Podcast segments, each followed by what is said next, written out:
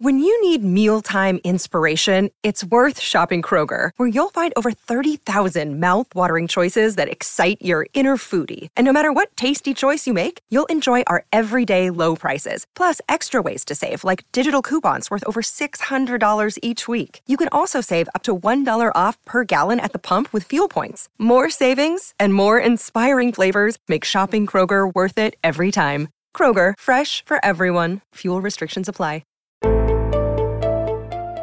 Daily Cogito. Svegliarsi per pensare oppure pensare per svegliarsi. Ogni mattina, dal lunedì al venerdì, con Ric Dufer.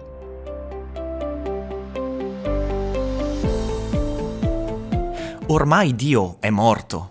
Ah, uomini superiori, quel Dio era il vostro pericolo più grave. Soltanto ora che egli giace nel suo sepolcro, voi potete dirvi resuscitati.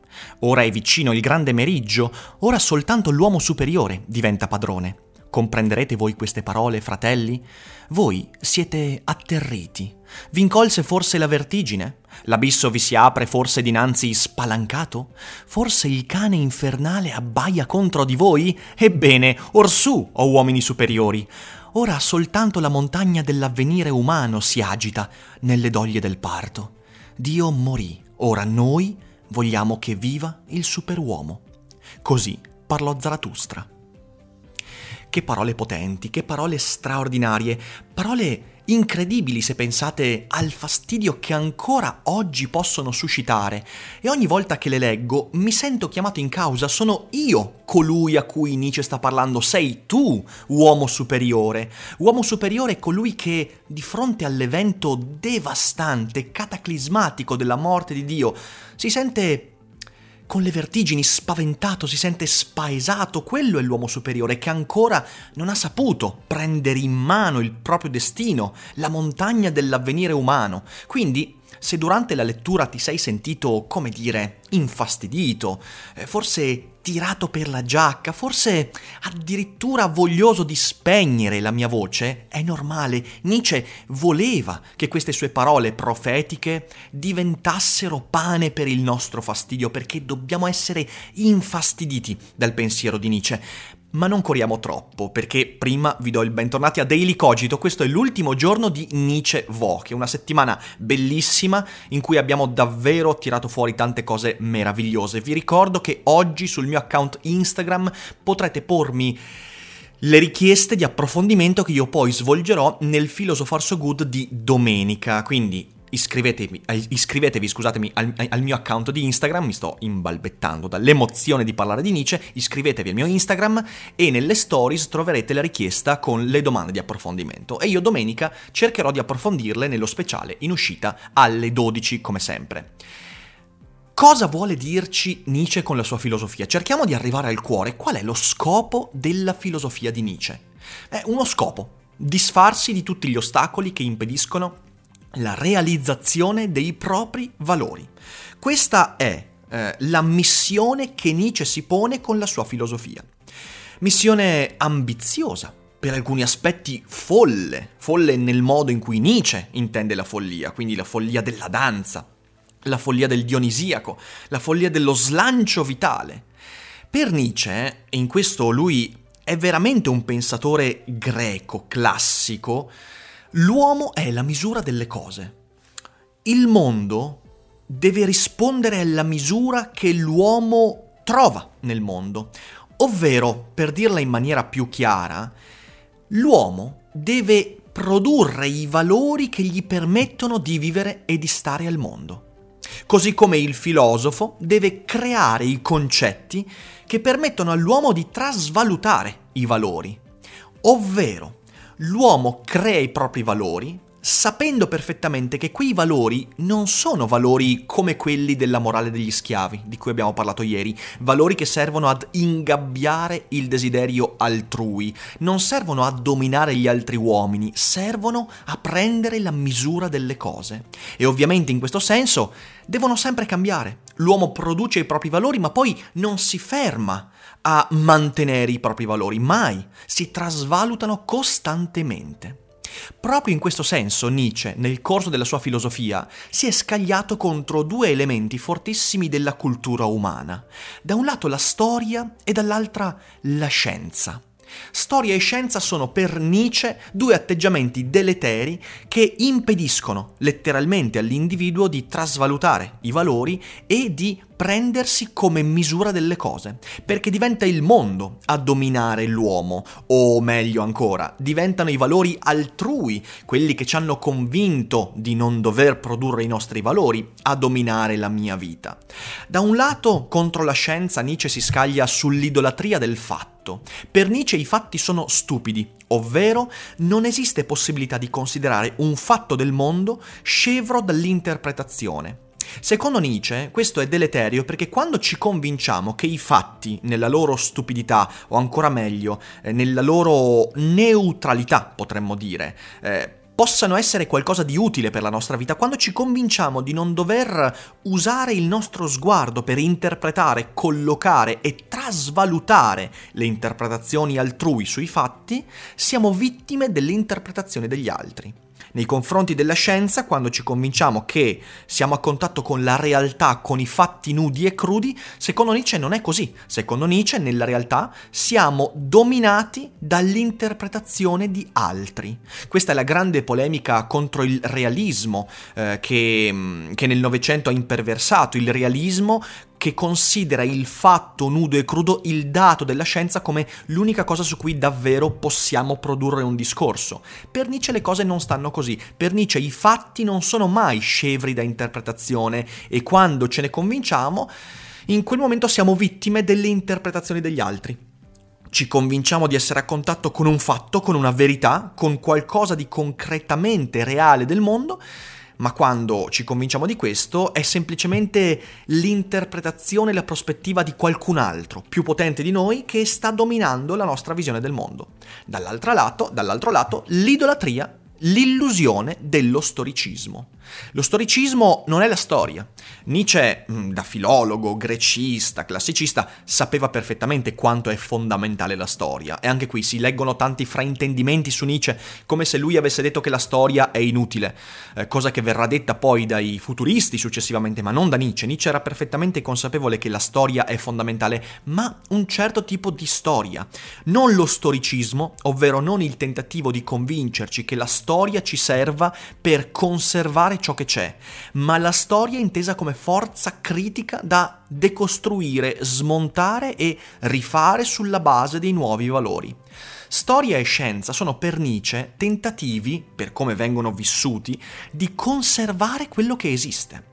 Eccolo il punto fondamentale di Nietzsche. Come abbiamo detto, lo scopo della sua filosofia qual è? È disfarsi di tutti gli ostacoli che impediscono la realizzazione dei propri valori. Per dirla ancora meglio, disfarsi degli ostacoli che mi impediscono di, diventi, di, di, di diventare ciò che sono, diventare quello che realmente io sono. Per diventare ciò che sono, io devo trasvalutare tutto quello che mi circonda, devo mettere in discussione criticamente ogni cosa, i fatti, la storia, gli gli dei, i valori, la genealogia e tutto quanto quello che mi circonda deve essere trasvalutato.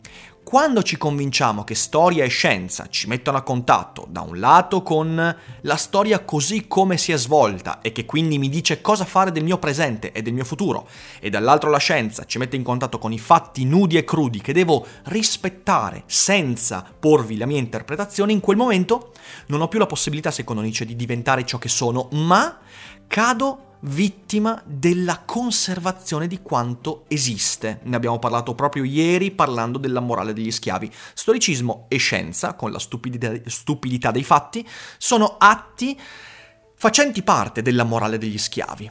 Eh, da un lato c'è eh, la storia, quindi. La storia viene attaccata da Nietzsche in due sensi, viene attaccata la storia monumentale e la storia antiquaria, ovvero la storia dei grandi avvenimenti, la storia dei grandi condottieri, la storia delle nazioni, la storia, la storia che troviamo anche nei libri di storia scolastici, che secondo Nietzsche non serve a nient'altro che a mantenere la possibilità di ripetere alcuni meccanismi del mondo, dall'altro la storia antiquaria, quella ovvero nostalgica che cerca di recuperare da un lontano passato degli elementi che nel presente sono perduti. Anche questa forma di nostalgia, come varie volte ho detto durante questa Nietzsche Voche, è completamente assente dalla filosofia di Nietzsche, cosa che lo distanzia ulteriormente dai fascismi, dai nazisti, che nel loro cuore cercavano di riportare eh, in auge un pensiero antiquario, antico, una storia ormai sepolta. Nietzsche si scaglia contro entrambe le visioni della storia e fondamentalmente dice che l'unica storia vera L'unica storia utile è quella in cui guardando al passato capisco cosa non fare. Cioè la storia mi serve come specchio critico per, di nuovo, fornirmi materiale al fine di trasvalutare i valori. Dall'altro lato la scienza. La scienza senza interpretazione impedisce lo scaturire della novità nel reale e sapete chi è la novità nel reale? Io sono la, no- la, novità nel reale, l'individuo, l'uomo, che, ripeto, è misura delle cose. In quel momento, quando io mi convinco che la scienza vive senza interpretazione, la scienza diventa conservazione delle interpretazioni passate. Possiamo, secondo Nietzsche, ripeterci finché vogliamo che siamo a contatto con il dato, il fatto nudo e crudo, ma in realtà siamo in contatto con il fatto nudo e crudo interpretato dagli uomini che sono venuti prima di noi o che sono più potenti rispetto a noi e quando io mi sottraggo al gioco dell'interpretazione del fatto, in quel momento mi impedisco di far scaturire nel reale la novità. La novità è l'unica cosa che io posso utilizzare per diventare ciò che sono, quindi in quel momento la scienza diventa un atto conservativo, non rivoluzionario, diventa un atto che cerca di mantenere le cose così come sono. Secondo Nietzsche invece bisogna avere un atteggiamento critico nei confronti dei fatti e nei confronti della storia, nei confronti dei fatti per decostruire gli atti interpretativi del passato e del presente che mi vengono propinati, quindi sapere aude, pensa con la tua propria testa, il che non significa, attenzione, piccola, non significa che gli scienziati eh, sbagliano, che la scienza non è reale. Non, non confondiamo Nietzsche con la pseudoscienza. Significa dire che la scienza è un atto di interpretazione e che per, per far progredire la scienza serve che io non mi faccia dominare dalle visioni altrui. Ovviamente su questo si può discutere perché è molto problematica come prospettiva, ma attenzione, non avviciniamo Nietzsche a un atteggiamento pseudoscientifico stupido. Dall'altro lato, la storia, appunto, devo usarla come specchio critico per capire cosa non fare, quindi prendere esempio negativo dalla storia. Insomma, Nietzsche ci chiede di mettere il mondo alla prova dei miei valori, che come capirete è un atteggiamento che varie volte in realtà anche durante puntate precedenti di Daily Cogito abbiamo stigmatizzato. In realtà dovrebbe essere il contrario, è il mondo che mette alla prova e decostruisce eh, i miei atti interpretativi, i miei concetti, i miei valori, le mie convinzioni. E certamente Nietzsche è perfettamente consapevole di questo, ma ovviamente Nietzsche vive in un'epoca in cui si rovescia completamente il paradigma in cui ormai l'uomo diventa una conseguenza del mondo. E questo è ciò contro cui Nietzsche si scaglia, perché se l'uomo diventa conseguenza del mondo, l'uomo diventa ingranaggio assolutamente accessorio di un mondo che va avanti da solo, un mondo che diventa il trionfo di una autoproduzione di storia, cosa che Nietzsche rifiuta completamente. Ecco allora dove si inseriscono i concetti cardine dell'eterno ritorno e della volontà di potenza, contro lo storicismo e la stupidità dei fatti. Cos'è la volontà di potenza unita all'eterno ritorno? Come detto nella prima puntata di questa Nietzsche Voche, il punto fondamentale che l'uomo deve raggiungere per oltrepassare la sua condizione di minorità intellettuale e filosofica è di comprendere che ogni istante della vita, ogni istante del mondo, noi l'abbiamo già vissuto eterne, eterne volte.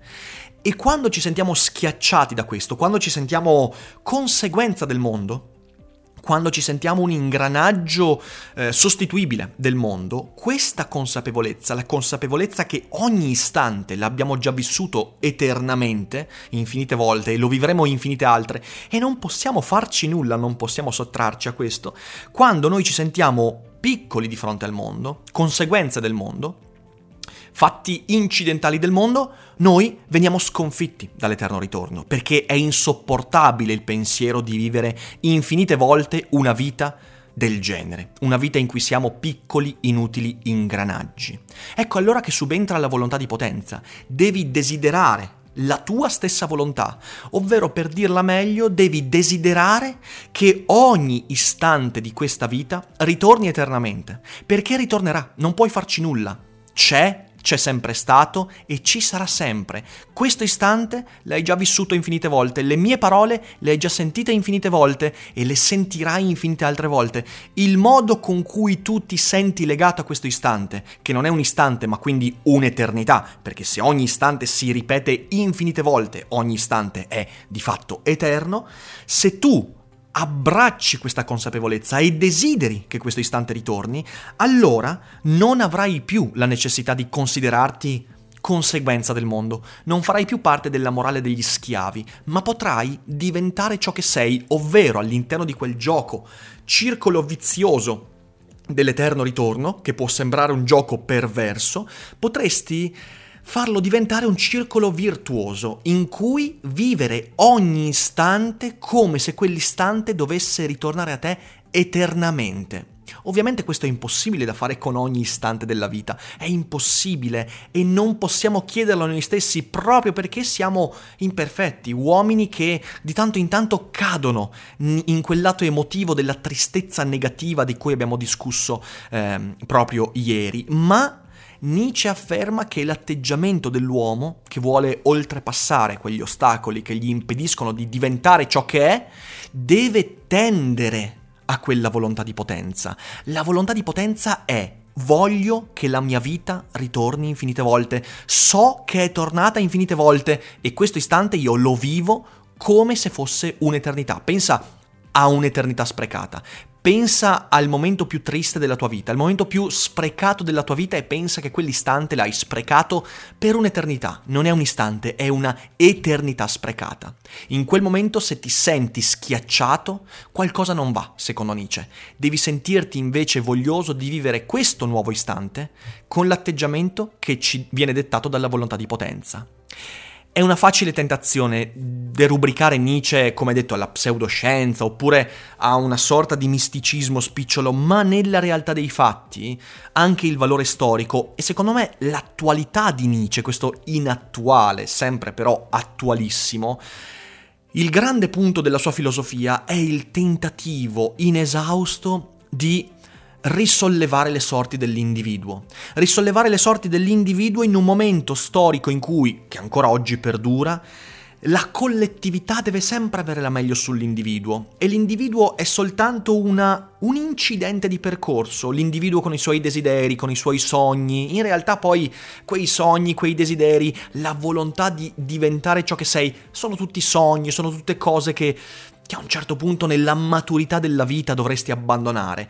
Ecco, queste cose sono molto forti oggi, Nietzsche si scaglia contro questo e per quanto possiamo essere in disaccordo con alcune sue prese di posizioni, che sono sicuramente estreme, ma forse necessariamente estreme, visto il Moloch contro cui Nietzsche si scaglia, eh, potrei assolutamente concludere dicendo che è fondamentale leggere Nietzsche perché mai più di oggi abbiamo bisogno di una filosofia che ridia valore all'esistenza coscienza dell'individuo, ridia e restituisca energia a una vita singola, individuale, che molto spesso sentiamo come superflua, eh, come sostituibile, come transitoria e che in realtà è essa stessa un'eternità. E da questo punto di vista, niccianamente, siamo già superuomini, solo che non vogliamo rendercene conto. Credo che leggere Nietzsche ci serva non per metterci la calzamaglia blu e volare sopra i tetti della città, ma per ritrovare quell'energia fondamentale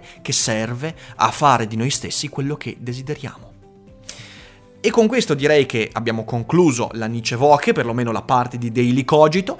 Ovviamente voi con un commento potete dirmi cosa ne pensate, discutiamone e diffondete questa Nietzsche Voche ai vostri amici, ai vostri contatti. Ho visto che in questi giorni avete veramente fatto fuoco e fiamme con le condivisioni su Instagram, su, eh, su, Facebook, è stato veramente bello e vi ringrazio tanto. E continuiamo così, mi raccomando. Eh, adesso quello che succederà sarà che domani ovviamente ci sarà il podcast e video con Michele Boldrin e domenica alle 12 ci sarà lo speciale dedicato a Nietzsche di Philosopher So Good e sarete voi a suggerirmi alcuni degli approfondimenti. Quindi, ripeto, su Instagram lasciatemi delle stories e io approfondirò ciò che mi richiederete. Io vi ringrazio infinitamente per avermi ascoltato durante tutta la settimana, è stato bello, mi sono divertito e spero sia stato utile e prezioso anche per voi. Noi continuiamo così perché siamo una community meravigliosa e io sono felice di portare avanti questi progetti insieme a voi. Ci sentiamo molto presto, vi auguro una buona giornata e non dimenticate che non è tutto noia ciò che pensa.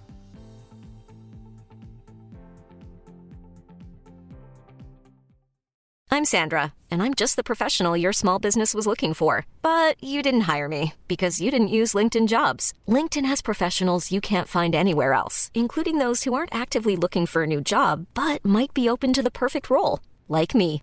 In a given month, over 70% of LinkedIn users don't visit other leading job sites. So if you're not looking on LinkedIn, you'll miss out on great candidates like Sandra. Start hiring professionals like a professional. Post your free job on linkedin.com/people today.